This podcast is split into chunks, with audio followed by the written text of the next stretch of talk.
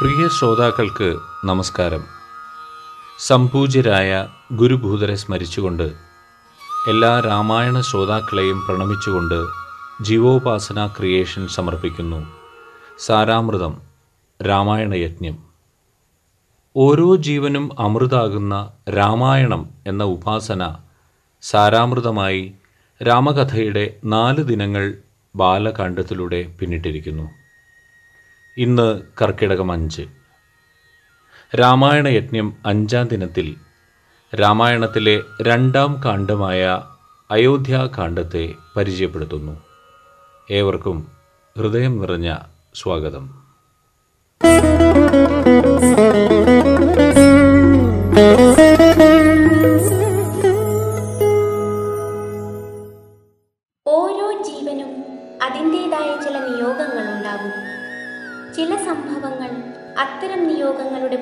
പൂർത്തീകരണത്തിനായുള്ള വഴിത്തിരിവുകളാകും. രാമന്റെ ജീവിതത്തിലും രാമായണ കഥയിലും സംഭവിക്കുന്ന വഴിത്തിരിവായി അയോധ്യാകാന്ഡത്തെ നമുക്ക് വിശേഷിപ്പിക്കാം. രാജാവാകേണ്ടിയിരുന്ന രാമന്റെ അയോധ്യയിൽ നിന്നും ആരണ്യത്തിലേക്കുള്ള യാത്രയാണ് അയോധ്യാകാന്ഡത്തിലെ ഇതിവൃത്തം. നൂറ്റി പത്തൊൻപത് സർഗങ്ങളിലായി നാലായിരത്തി മുന്നൂറ്റി അമ്പത്തിയേഴ് ശ്ലോകങ്ങളാണ് വാൽമീകി വിരചിതമായ അയോധ്യാകാന്ഡത്തിലുള്ളത് എന്നാൽ അധ്യാത്മരാമായണം ഈ കാണ്ഡത്തെ ഒൻപത് സർഗങ്ങളിൽ എഴുന്നൂറ്റി മുപ്പത് ശ്ലോകങ്ങളിലൂടെ കഥാഖ്യാനം ചെയ്യുന്നു. എഴുത്തച്ഛനാവട്ടെ ശാരിക പൈതലിന്റെ സ്വരമാധുര്യ രീതിയിൽ മൂവായിരത്തി ഒരുന്നൂറ്റി എൺപത്തിയാറ് വരികളിൽ അയോധ്യാകാന്ഡം മനോഹരമായി ചമച്ചിരിക്കുന്നു. ഇനി അയോധ്യാകാന്ഡം കഥാഗതി ഒന്ന് ചുരുക്കി മനസ്സിലാക്കാം രാമ രാമ രാമ രാമ രാമ രാമ രാമ രാമ രാമ രാമ രാമ രാമ രാമ രാമ രാമ രാമ രാമ രാമ രാമ രാമ രാമ രാമ രാമ ജാനകി സമേതനായ ശ്രീരാമൻ തന്റെ പ്രിയ അനുജനായ ലക്ഷ്മണനോടും ലോകാരാധ്യനായ പിതാവിനോടും മാതാക്കളോടും മറ്റു ബന്ധുജനങ്ങളോടും കൂടി ഏവർക്കും മാതൃകയായി സന്തോഷമായി ജീവിച്ചു വന്നു. മന്ത്രിമാരും സൈന്യവും ഭൃത്യരും പ്രജകളുമൊക്കെ രാമനെ ഏറെ സ്നേഹിച്ചു. തങ്ങളുടെ അടുത്ത രാജാവായി അവരെല്ലാവരും രാമനോട് പെരുമാറി. ഒരു ദിവസം രാമന് മുന്നിൽ പ്രത്യക്ഷനായ നാരദ മഹർഷി രാമന്റെ ജന്മോദ്ദേശം ഓർമ്മപ്പെടുത്തി. രാവണാദികളെ ഇല്ലായ്മ ചെയ്യുന്നതിന് വേണ്ടതായ കാര്യങ്ങൾ ഉടൻ നടക്കുമെന്ന് പറഞ്ഞ് രാമൻ നാരദരെ യാത്രയാക്കി. അപ്പോഴേക്കും ദശരഥൻ കുലഗുരുവായ വസിഷ്ഠനുമായി രാമനെ രാജാവായി അഭിഷേകം ചെയ്യുന്നതിനുള്ള തീരുമാനമെടുത്തിരുന്നു. നാളെ തന്നെ അഭിഷേകം വേണമെന്നും എല്ലാം ഒരുക്കണമെന്നും മന്ത്രിവരനായ സുമന്ത്രരെ ചുമതലപ്പെടുത്തി. വിവരമറിഞ്ഞ അയോധ്യാവാസികൾക്ക് ആഹ്ലാദമായി. ദശരഥാജ്ഞയാൽ ശ്രീരാമൻ പത്നീ സമേതം വ്രതമനുഷ്ഠിച്ച് അഭിഷേകത്തിന് തയ്യാറെടുത്തു. ഈ സമയം ദേവന്മാരുടെ അപേക്ഷ സ്വീകരിച്ച സരസ്വതീ ദേവി മന്ധരയുടെ നാവിൽ പ്രവേശിച്ചു. രാമാഭിഷേക വാർത്തയറിഞ്ഞ മന്ധര കൈകേയിക്കടുത്തെത്തി. വിവരമറിഞ്ഞ കൈകേയി ഏറെ സന്തോഷവതിയായി. എന്നാൽ മന്ധരയുടെ വാക്സാമർത്ഥ്യം അവളുടെ ബുദ്ധിയെ കീഴടക്കി. ഒരിക്കൽ യുദ്ധത്തിനിടെ ജീവൻ രക്ഷിച്ച കൈകേയിക്ക് ദശരഥൻ രണ്ടു വരങ്ങൾ നൽകി. എപ്പോൾ ചോദിക്കുന്നുവോ അപ്പോൾ പ്രാപ്തമാകും എന്ന് വാക്കും നൽകി. മന്ധരയുടെ വാക്ക് കേട്ട് കൈകേയി പ്രസ്തുത വരങ്ങൾ ആവശ്യപ്പെടാൻ തീരുമാനിച്ചു. രാമാഭിഷേക വാർത്തയുമായി പ്രിയപത്നിക്കരികിൽ എത്തിയ ദശരഥനോട് സത്യം വാങ്ങി വരങ്ങൾ ചോദിച്ചു. ഒന്ന് തന്റെ പുത്രൻ ഭരതനെ രാജാവാക്കണം. രണ്ട് രാമൻ പതിനാല് സംവത്സരം ഫലമൂലാദികൾ മാത്രം ഭക്ഷിച്ച് വൽക്കലം ധരിച്ച് താപസനെപ്പോലെ വനത്തിൽ വസിക്കണം. ആകെ തകർന്നുപോയി ദശരഥൻ.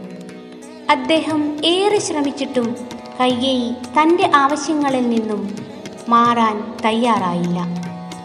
നേരം പുലർന്നു. അഭിഷേക ദിനം വന്നെത്തി. കൈകേയിയുടെ ആവശ്യവും പിതാവിന്റെ ദുഃഖവും അറിഞ്ഞ രാമൻ രാജ്യം ഭരതന് നൽകാനും വനത്തിലേക്ക് പോകാനും സ്വയം തയ്യാറായി. വാർത്ത കാട്ടുതീ പോലെ പടർന്നു. അയോധ്യാവാസികളാകെ നിരാശരായി കരയാൻ ആരംഭിച്ചു. കൗസല്യയെ രാമൻ തന്നെ ആശ്വസിപ്പിച്ചു. അതീവ ക്രുദ്ധനായ ലക്ഷ്മണൻ എതിർക്കുന്നവരെ മുഴുവൻ നിഗ്രഹിച്ച് രാമന്റെ അഭിഷേകം നടത്തുമെന്നായി. രാമന്റെ ഉപദേശം ലക്ഷ്മണനെയും ശാന്തനാക്കി. സീതയും ലക്ഷ്മണനും രാമനെ അനുഗമിക്കാൻ തീരുമാനിച്ചു. ദശരഥൻ മനസ്സും ശരീരവും തളർന്ന് വിലപിച്ചുകൊണ്ടേയിരുന്നു. ഏവരെയും നമസ്കരിച്ച് താപസവേഷം ധരിച്ച് ആയുധങ്ങളുമായി രാമനും ലക്ഷ്മണനും സീതയ്ക്കൊപ്പം സുമന്ത്രർ തെളിക്കുന്ന രഥത്തിൽ കയറി. പൗരജനങ്ങൾ രഥത്തിനൊപ്പം ഓടാൻ തുടങ്ങി. രഥം മറഞ്ഞതും ദശരഥൻ ബോധഹീനനായി നിലത്തുവീണു. രഥം ഗംഗാതീരത്തെത്തി. സുമന്ത്രരോട് മടങ്ങാൻ അനുവാദം നൽകി ജടയും ധരിച്ച രാമലക്ഷ്മണന്മാർ സീതയും ഒന്നിച്ച് വേടപ്രമാണിയും രാമഭക്തനുമായ ഗുഹന്റെ സഹായത്താൽ നദി കടന്ന് വനഭാഗത്തേക്ക് പ്രവേശിച്ചു. ഭരദ്വാജ മുനിയുടെ ആശ്രമത്തിലെത്തി അന്ന് അവിടെ വിശ്രമിച്ച് അടുത്ത ദിവസം യാത്ര തുടർന്ന മൂവരും വാത്മീകിയുടെ ആശ്രമത്തിലെത്തി. മുനിയുടെ നിർദ്ദേശപ്രകാരം ചിത്രകൂടത്തിലെത്തി ആശ്രമം നിർമ്മിച്ച് അവിടെ താമസിക്കുവാൻ തുടങ്ങി. സുമന്ത്രർ തിരികെ എത്തി ദുഃഖിച്ച് തളർന്നു കിടക്കുന്ന ദശരഥനോട് രാമനെ ഗംഗാതീരത്ത് കൊണ്ടുവിട്ടതും അവർ നദി കടന്ന് വനത്തിൽ മറഞ്ഞതുമായ വിവരങ്ങൾ ധരിപ്പിച്ചു. രാമനെ വിളിച്ച് വിലപിച്ച രാജാവ് പുത്രനെ പിരിഞ്ഞ ദുഃഖത്താൽ താൻ മരിക്കും എന്ന താപസ ശാപം സത്യമായതായും തന്റെ അന്ത്യമടുത്തെന്നും പറഞ്ഞു. രാമനാമം പല ഒരു ചൊല്ലി ശ്വാസം നിലച്ചു. സ്ത്രീജനങ്ങളുടെ കരച്ചിൽ കേട്ട് വസിഷ്ഠനെത്തി ഭരതശത്രുഘ്നന്മാരെ കൊണ്ടുവരുന്നതിനുള്ള ഏർപ്പാടുകൾ ചെയ്ത് ദശരഥന്റെ ഭൗതിക ശരീരം എണ്ണത്തോണിയിലേക്ക് മാറ്റി. ഭരതശത്രുഘ്നന്മാർ ശോകമുഖമായ അയോധ്യയിലെത്തി. കൈകേയിയിൽ നിന്നും കാര്യങ്ങളറിഞ്ഞ ഭരതൻ ഏറെ ദുഃഖിതനും ക്രുദ്ധനുമായി. അമ്മയുടെ നീചപ്രവൃത്തിയെ ദോഷിച്ച് ഇനി മുതൽ അമ്മയോട് സംസാരിക്കില്ല എന്ന് പറഞ്ഞു. കൗസല്യയുടെ കാലിൽ വീണു മാപ്പിരുന്നു. തുടർന്ന് ഗുരുവിന്റെ കാർമ്മികത്വത്തിൽ അച്ഛന്റെ അന്ത്യകർമ്മങ്ങൾ ചെയ്തു. രാമനെ തിരികെ കൊണ്ടുവരാൻ തീരുമാനിച്ച ഭരതൻ സർവസന്നാഹങ്ങളോടെ വനത്തിലെത്തി. ഗുഹന്റെ സഹായത്തോടെ ചിത്രകൂടത്തിലുള്ള രാമന് സമീപം എത്തിച്ചേർന്നു. പിതാവിന്റെ മരണവാർത്തയറിഞ്ഞ രാമൻ അതീവ ദുഃഖിതനായി ഗംഗയിൽ കുളിച്ച് ഉദകക്രിയകൾ ചെയ്ത് പിണ്ഡം സമർപ്പിച്ചു. രാമൻ രാജാവാകണം എന്നും തന്റെ കൂടെ തിരികെ വരണം എന്നും ഭരതൻ നിർബന്ധം പിടിച്ചു. അവസാനം വസിഷ്ഠൻ രാമന്റെ ജന്മോദ്ദേശ്യം ഭരതന് പറഞ്ഞുകൊടുത്തു രാമൻ മടങ്ങി വരും വരെ പ്രതിനിധിയായി രാജ്യത്തെ സംരക്ഷിച്ചുകൊള്ളാം. പതിനാല് വത്സരം തികയുന്ന ആദ്യ ദിനം തിരിച്ചെത്തിയില്ലെങ്കിൽ അഗ്നിയിൽ ചാടി മരിക്കും എന്ന ശപഥത്തോടെ രാമന്റെ പാതുകങ്ങളുമായി ഭരതൻ തിരികെ യാത്രയായി. രാമപാതുകങ്ങളെ അഭിഷേകം ചെയ്ത് സിംഹാസനത്തിലിരുത്തി. ഭരതശത്രുഘ്നന്മാർ കൊട്ടാരത്തിനു പുറത്ത് താപസവേഷവും ധരിച്ച് ഫലമൂലാദികൾ മാത്രം ഭക്ഷിച്ച് വെറും നിലത്ത് ഉറങ്ങി ജീവിച്ചു ഇനിയും അയോധ്യയിൽ നിന്നും പലരും വന്നേക്കാം എന്ന തോന്നലിൽ രാമൻ ചിത്രകൂടം ഉപേക്ഷിക്കാൻ തീരുമാനിച്ചു മൂവരും ഉൾവനത്തിലേക്ക് യാത്രയായി രാമ രാമ രാമ രാമ രാമ രാമ രാമ രാമ രാമ രാമ രാമ രാമ രാമ പാഹി മാം രാമ രാമ രാമ രാമ രാമ രാമ പാഹി മാം രാമ രാമ രാമ രാമ രാമ രാമ പാഹി മാം രാമ രാമ രാമ രാമ രാമ രാമ പാഹി മാം നാരദ മഹർഷി മുതൽ അത്രി മഹർഷി വരെയുള്ള അയോധ്യാകാന്ഡത്തിലെ രാമയാത്രയിൽ വാത്മീകി ഭരദ്വാജൻ സപ്തർഷികൾ ദശരഥനെ ശപിക്കുന്ന വൈശ്യതാപസൻ തുടങ്ങിയ മുനീശ്വരന്മാർ പ്രധാന ഭാഗങ്ങളാകുന്നുണ്ടെങ്കിലും കഥയെ ചലിപ്പിക്കുന്നത് ഗുരുവായ വസിഷ്ഠനാണ്. മന്ത്രിപ്രധാനിയായ സുമന്ത്രരും വേടപ്രമാണിയായ ഗുഹനും പ്രാധാന്യമർഹിക്കുന്ന കഥാപാത്രങ്ങളാണ്. രാമസോദരരായ ഭരതൻ ലക്ഷ്മണൻ ശത്രുഘ്നൻ എന്നിവർക്ക് രാമനോടുള്ള ഭക്തിയും സ്നേഹവും വിശ്വാസവും മാതൃകാപരമാകുന്നു. രാജാവിന്റെ ഏറ്റവും പ്രിയപ്പെട്ട പത്നിയും ബുദ്ധിമതിയും വാത്സല്യനിധിയുമായിരുന്ന കൈകേയി മന്ധരയുടെ ഏഷണിയാൽ ക്രൂരയും വെറുക്കപ്പെട്ടവളുമായിത്തീരുന്നു. കൗസല്യയും സുമിത്രയും സഹനം ക്ഷമ സ്നേഹം എന്നിവയിലൂടെ രാമയാത്രയുടെ അയോധ്യാകാന്ഡ സാന്നിധ്യമാകുമ്പോൾ പതിയെ പരിചരിക്കാൻ പത്നിയായ താൻ എവിടെയും ഒപ്പമുണ്ടാകും എന്ന സീതയുടെ ഉറച്ച തീരുമാനവും കഥാഗതിയെ മാറ്റുന്നതാകുന്നു. ശ്രീരാമൻ മാനുഷികവും ദൈവികവുമായിട്ടുള്ള ഭാവങ്ങളിൽ മര്യാദാ പുരുഷോത്തമനായി നിറഞ്ഞു നിൽക്കുമ്പോൾ ദശരഥന്റെ നിസ്സഹായതയും പതനവും അന്ത്യവും അയോധ്യാകാന്ഡത്തിൽ ദർശിക്കാനാകുന്നു. കൗസല്യ സാന്ത്വനം ലക്ഷ്മണോപദേശം നാരദ സംവാദം വസിഷ്ഠ സംവാദം ഭരത സംവാദം രാമസീതാ തത്വം വാത്മീകിയുടെ ആത്മകഥ തുടങ്ങിയ അയോധ്യാകാന്ഡത്തിലെ ഭാഗങ്ങൾ രാമന്റെ വിവിധ ഗുണഭാവങ്ങൾക്കൊപ്പം ഭക്തി മുക്തി ജ്ഞാനമാർഗങ്ങൾ കൂടിയാകുന്നു. വാൽമീകിയുടെ അയോധ്യാകാന്ഡത്തിൽ പല സന്ദർഭങ്ങളിലും വരുന്ന കഥാപാത്രമാണ് രാമന്റെ മാതാവായ കൗസല്യ. രാജാവിന്റെ പ്രഥമ പത്നിയായിട്ടും നേരിടേണ്ടി വരുന്ന അവഗണന തന്റെ പുത്രന്റെ ഗുണങ്ങളിലുള്ള അഭിമാനം പുത്രൻ രാജാവാകാൻ പോകുന്നതിലെ സന്തോഷം അത് മുടങ്ങുമ്പോഴുള്ള നിരാശ മകനെ പിരിയേണ്ടി വന്നതിന്റെ ദുഃഖം ദശരഥനെ സമാധാനിപ്പിക്കുക എന്ന ദൗത്യം ഭർത്താവിന്റെ മരണം മൂലമുണ്ടായ അനാഥത്വം ഭരതന്റെ തീരുമാനത്തിലുള്ള ആശ്വാസം എന്നിങ്ങനെ വ്യത്യസ്ത ഭാവങ്ങളിൽ കൗസല്യയെ നമുക്ക് കാണാൻ സാധിക്കും. നാരദാഗമനവും സരസ്വതീദേവി മന്ധരയുടെ നാവിൽ പ്രവേശിക്കുന്നതും പരാമർശിക്കാത്ത വാൽമീകി പക്ഷേ മന്ധരയെ രണ്ടാമതും കൊണ്ടുവരുന്നുണ്ട്. ദശരഥന്റെ സംസ്കാര കർമ്മങ്ങൾക്കു ശേഷം പട്ടുവസ്ത്രവും ആഭരണങ്ങളും അണിഞ്ഞുവരുന്ന മന്ദരയെ ശത്രുഘ്നൻ ശരിക്കും ഭേദ്യം ചെയ്യുന്നു. തല്ലിക്കൊല്ലും എന്ന നിലയായപ്പോൾ ഒരു സ്ത്രീ എന്ന പരിഗണനയിൽ മന്ദരയെ വെറുതെ വിടാനും അല്ലെങ്കിൽ രാമൻ നമ്മോട് പൊറുക്കില്ലെന്നും ഭരതൻ ശത്രുഘ്നനെ വിലക്കുന്നു. അതുകൊണ്ട് തന്നെയാണ് കൈകേയിയെ വധിക്കാത്തത് എന്നും ഭരതൻ വ്യക്തമാക്കുന്നു. രാമന്റെ സ്വഭാവ ഗുണങ്ങൾ തനിക്കറിയാം. പക്ഷേ ഇത്രയും ക്രൂരമായ അധർമ്മം നടന്നിട്ടും ലക്ഷ്മണൻ പ്രതികരിക്കാത്തതും തിരുത്താത്തതും എന്തുകൊണ്ട് എന്നത് ശത്രുഘ്നന് ഉത്തരം കിട്ടാത്ത ചോദ്യമാവുന്നു. അയോധ്യയിൽ വാസിഷ്ഠനെ കൂടാതെ വാമദേവൻ എന്ന പുരോഹിതനും ദൃഷ്ടി ജയന്തൻ വിജയൻ സിദ്ധാർത്ഥൻ അശോകൻ മനുപാലൻ അർത്ഥസാധകൻ സുമന്ത്രർ എന്നീ എട്ട് മന്ത്രിമാരും ഭരണകാര്യങ്ങളിൽ പങ്കുവഹിക്കുന്നു. മന്ത്രിപ്രധാനിയായ സുമന്ത്രർ പ്രധാന ഭാഗങ്ങളിലെല്ലാം നിറഞ്ഞു നിൽക്കുന്നു.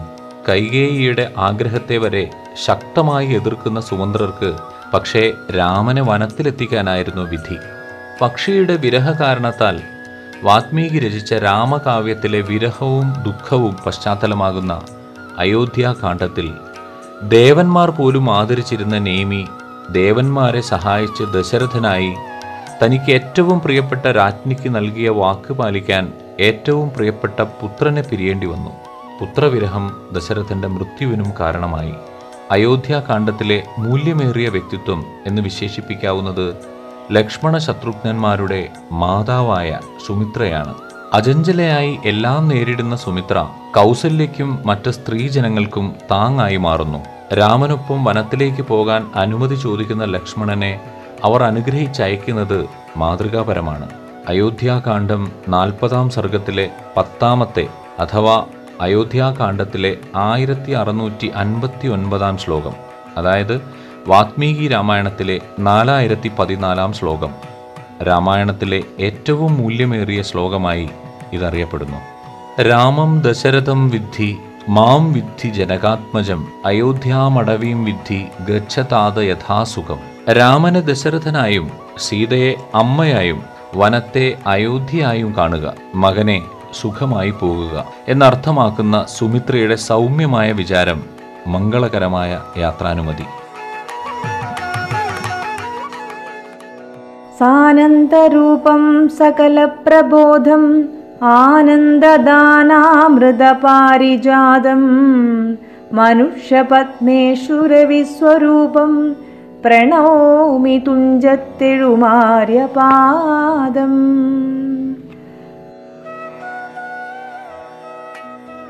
തുഞ്ചത്തെഴുത്തച്ഛനെ സ്മരിച്ചുകൊണ്ട് ശ്രീരാമചന്ദ്രനെ ധ്യാനിച്ചുകൊണ്ട് അധ്യാത്മരാമായണം കിളിപ്പാട്ട് അയോധ്യാകാന്ഡം പാരായണം തുടങ്ങുന്നു. ആരംഭഭാഗം ചൊല്ലുന്നു.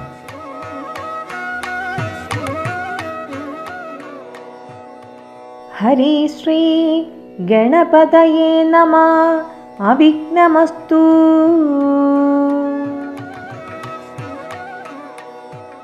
താർമകൾ കൺപുള്ള തത്തേ വരികടോ. താമസശീലമകറ്റേണമാശു നീ. രാമദേവൻ ചരിതാമൃതമിന്നിയും ആമോദമുൾക്കൊണ്ടു ചൊല്ലൂ സരസമായി. എങ്കിലോ കേൾപ്പിൻ ചുരുക്കി ഞാൻ ചൊല്ലുവൻ പങ്കമെല്ലാം അകലും പല ജാതിയും സങ്കടമേതും വരികയുമില്ലല്ലോ. പങ്കജനേത്രൻ കഥകൾ കേട്ടീടിനാൽ ഭാർഗവിയാകിയ ജാനകി തന്നെ ഭാഗ്യജലനിധിയാകിയ രാഘവൻ ഭാർഗവൻ തന്നുടെ ദർപ്പം ശമിപ്പിച്ചു. മാർഗവും പിന്നിട്ട് അയോധ്യാപുരി ബുക്കു. താതനോടും നിജ മാതൃജനത്തോടും ധാതൃസുതനാം ഗുരുവരൻ തന്നോടും ഭ്രാതാക്കളോടും പടയോടും ഒന്നിച്ചു. മേദിനി പുത്രിയാം ഭാമിനി തന്നോടും വന്നെതിരേറ്റൊരു പൗരജനത്തോടും ചെന്നോ മഹാരാജധാനിയകം ബുക്കു വന്നിതു സൗഖ്യം ജഗത്തിന്നു രാഘവൻ തന്നുടെ നാനാ ഗുണഗണം കാൺകയാൽ.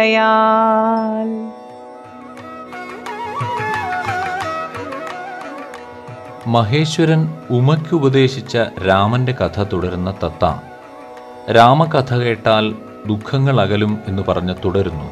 അങ്ങനെ സീതാസമേതനായി ഭാർഗവന്റെ ഗർവകറ്റി പിതാവിനും മാതാക്കൾക്കും സഹോദരന്മാർക്കും ഗുരുവിനുമൊപ്പം അയോധ്യയിലെത്തി പൗരജനങ്ങൾ വരവേറ്റു. രാമന്റെ സൽസ്വഭാവത്താൽ ഏവരും സൗഖ്യമായി തീർന്നു. തുടർന്ന് പാരായണം ചെയ്യുന്നത് ശ്രീരാമന്റെ അഭിഷേകാരംഭ ഭാഗമാണ്.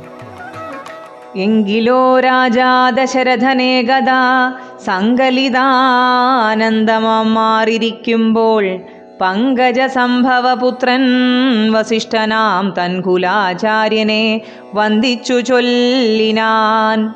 പൗരജനങ്ങളും മന്ത്രിമുഖ്യന്മാരും ശ്രീരാമനെ പ്രശംസിക്കും പ്രശംസിക്കുന്നിതെപ്പോഴും ഓരോ ഗുണഗണം കണ്ടവർക്കുണ്ടകതാരിലാനന്ദമതിനില്ല സംശയം. വൃദ്ധനായി വന്നിതു ഞാനുമൊട്ടാകയാൽ പുത്രരിൽ ജ്യേഷ്ഠനാം രാജകുമാരനെ. പൃഥ്വി പരിപാലനാർത്ഥം അഭിഷേകം എത്രയും വൈകാതെ ചെയ്യണമെന്നു ഞാൻ കൽപ്പിച്ചതിപ്പോഴുതങ്ങനെയെങ്കിലതുൾപ്പൂവിലോർത്തു നിയോഗിക്കയും വേണം. ഈ പ്രജകൾക്കനുരാഗം അവങ്കലുണ്ടെപ്പോഴുമേറ്റം അതോർത്തു കണ്ടീലയോ? വന്നീലമാതുലനെ കാൺമതിന്നേറെ മുന്നമേ പോയ ഭരതശത്രുഘ്നന്മാർ വന്ന മുഹൂർത്തമടുത്ത ദിനം തന്നെ പുണ്യമതീവ പുഷ്യം നല്ല നക്ഷത്രം. എന്നാൽ അവർ വരുവാൻ പാർക്കയില്ലിനി ഒന്നുകൊണ്ടു മധു നിർണയം മാനസേ എന്നാൽ അതിന്നു വേണ്ടുന്ന സംഭാരങ്ങൾ ഇന്നു തന്നെ ബധ സംഭരിച്ചീടണം രാമനോടും നിന്തിരുവടി വൈകാതെ സാമോദമിപ്പോഴേ ചെന്നറിയിക്കണം. തോരണ പങ്ക്തികളെല്ലാം ഉയർത്തുക. ചാരുപതാകകളോടുമത്യുന്നതം ഘോരമായുള്ള പെരുമ്പറനാദവും പൂരിക്കതിക്കുകളൊക്കെ മുഴങ്ങവേ. മന്നവനായ ദശരഥനാദരാൽ പിന്നെ സുമന്ത്രരെ നോക്കിയരുൾ ചെയ്തു. എല്ലാം വസിഷ്ഠനരുളി ചെയ്യും വണ്ണം കല്യാണം ഉൾക്കൊണ്ടൊരുക്കിക്കൊടുക്ക നീ. നാളെ വേണം അഭിഷേകമിളമയായി. നാളീക നേത്രനാം രാമനു നിർണയം പൗരന്മാരും മന്ത്രിമാരും രാമന്റെ ഗുണഗണങ്ങളെപ്പറ്റി എപ്പോഴും പറയുന്നുണ്ട്. തനിക്ക് പ്രായമായി. അതുകൊണ്ട് രാമന് രാജാവായി അഭിഷേകം ചെയ്യുവാനുള്ള കാര്യങ്ങൾ ഒരുക്കാനും ഈ കാര്യം രാമനെ അറിയിക്കാനും ദശരഥൻ വസിഷ്ഠനോട് പറയുന്നു. സന്തോഷസൂചകമായി പെരുമ്പറകൾ മുഴങ്ങവേ ദശരഥൻ സുമന്ത്രരെ വിളിച്ച് എല്ലാം വസിഷ്ഠൻ പറയും പ്രകാരം ഒരുക്കണമെന്നും നാളെ തന്നെ രാമനെ രാജാവായി അഭിഷേകം ചെയ്യണമെന്നും നിർദ്ദേശം നൽകുന്നു.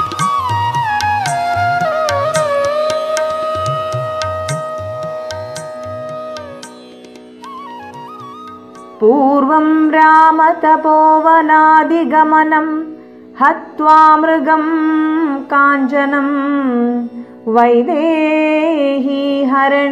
जडायुमरणं सुग्रीवसम्भाषणम्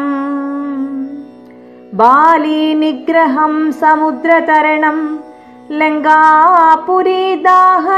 पश्चात् रावणकुम्भकर्णनिधनं हे दत्थे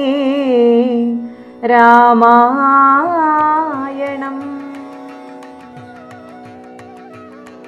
അയോധ്യാകാന്ഡം തുടർ പാരായണവും സംക്ഷിപ്ത വിവരണവും നാളെയും തുടരും രാമകർമ്മങ്ങളെയും രാമധർമ്മങ്ങളെയും മനസ്സാ പ്രണമിച്ചുകൊണ്ട് സാരാമൃതം രാമായണയജ്ഞം അഞ്ചാം ദിവസം ഉപസംഹരിക്കുന്നു സാരാമൃതം ഏവരിലേക്കും പങ്കുവയ്ക്കുന്നതിനൊപ്പം നിങ്ങളുടെ അഭിപ്രായങ്ങളും നിർദ്ദേശങ്ങളും തൊണ്ണൂറ്റൊൻപത് മുപ്പത് മുപ്പത്തിയഞ്ച് എഴുപത്തിമൂന്ന് തൊണ്ണൂറ്റിമൂന്ന് എന്ന WhatsApp നമ്പറിലോ Saramritham at gmail dot com എന്ന ഇമെയിലിലോ ഞങ്ങളെ അറിയിക്കുക. ഈ ലക്കം ശബ്ദം നൽകിയത് ശ്രീമതി ശ്രീജ പിള്ളത്ത് ശ്രീ ജയകൃഷ്ണൻ പെരിങ്ങോട്. രാമായണ പാരായണം Shrimati Lakshmi Santhosh. Graphics poster Shri Arun P G. Editing പശ്ചാത്തല ശബ്ദ സംയോജനം ശ്രീ സജീഷ് ഉപാസന. ആശയം രചന സംവിധാനം ശ്രീ രാംജി പെരുമുടിയൂർ. ആവിഷ്കാരം ജീവോപാസന ക്രിയേഷൻസ്. എല്ലാവർക്കും എല്ലാ നന്മകളും നേർന്നുകൊണ്ട് ഞാൻ നിമിഷ രഞ്ജിത്ത്. നന്ദി നമസ്കാരം.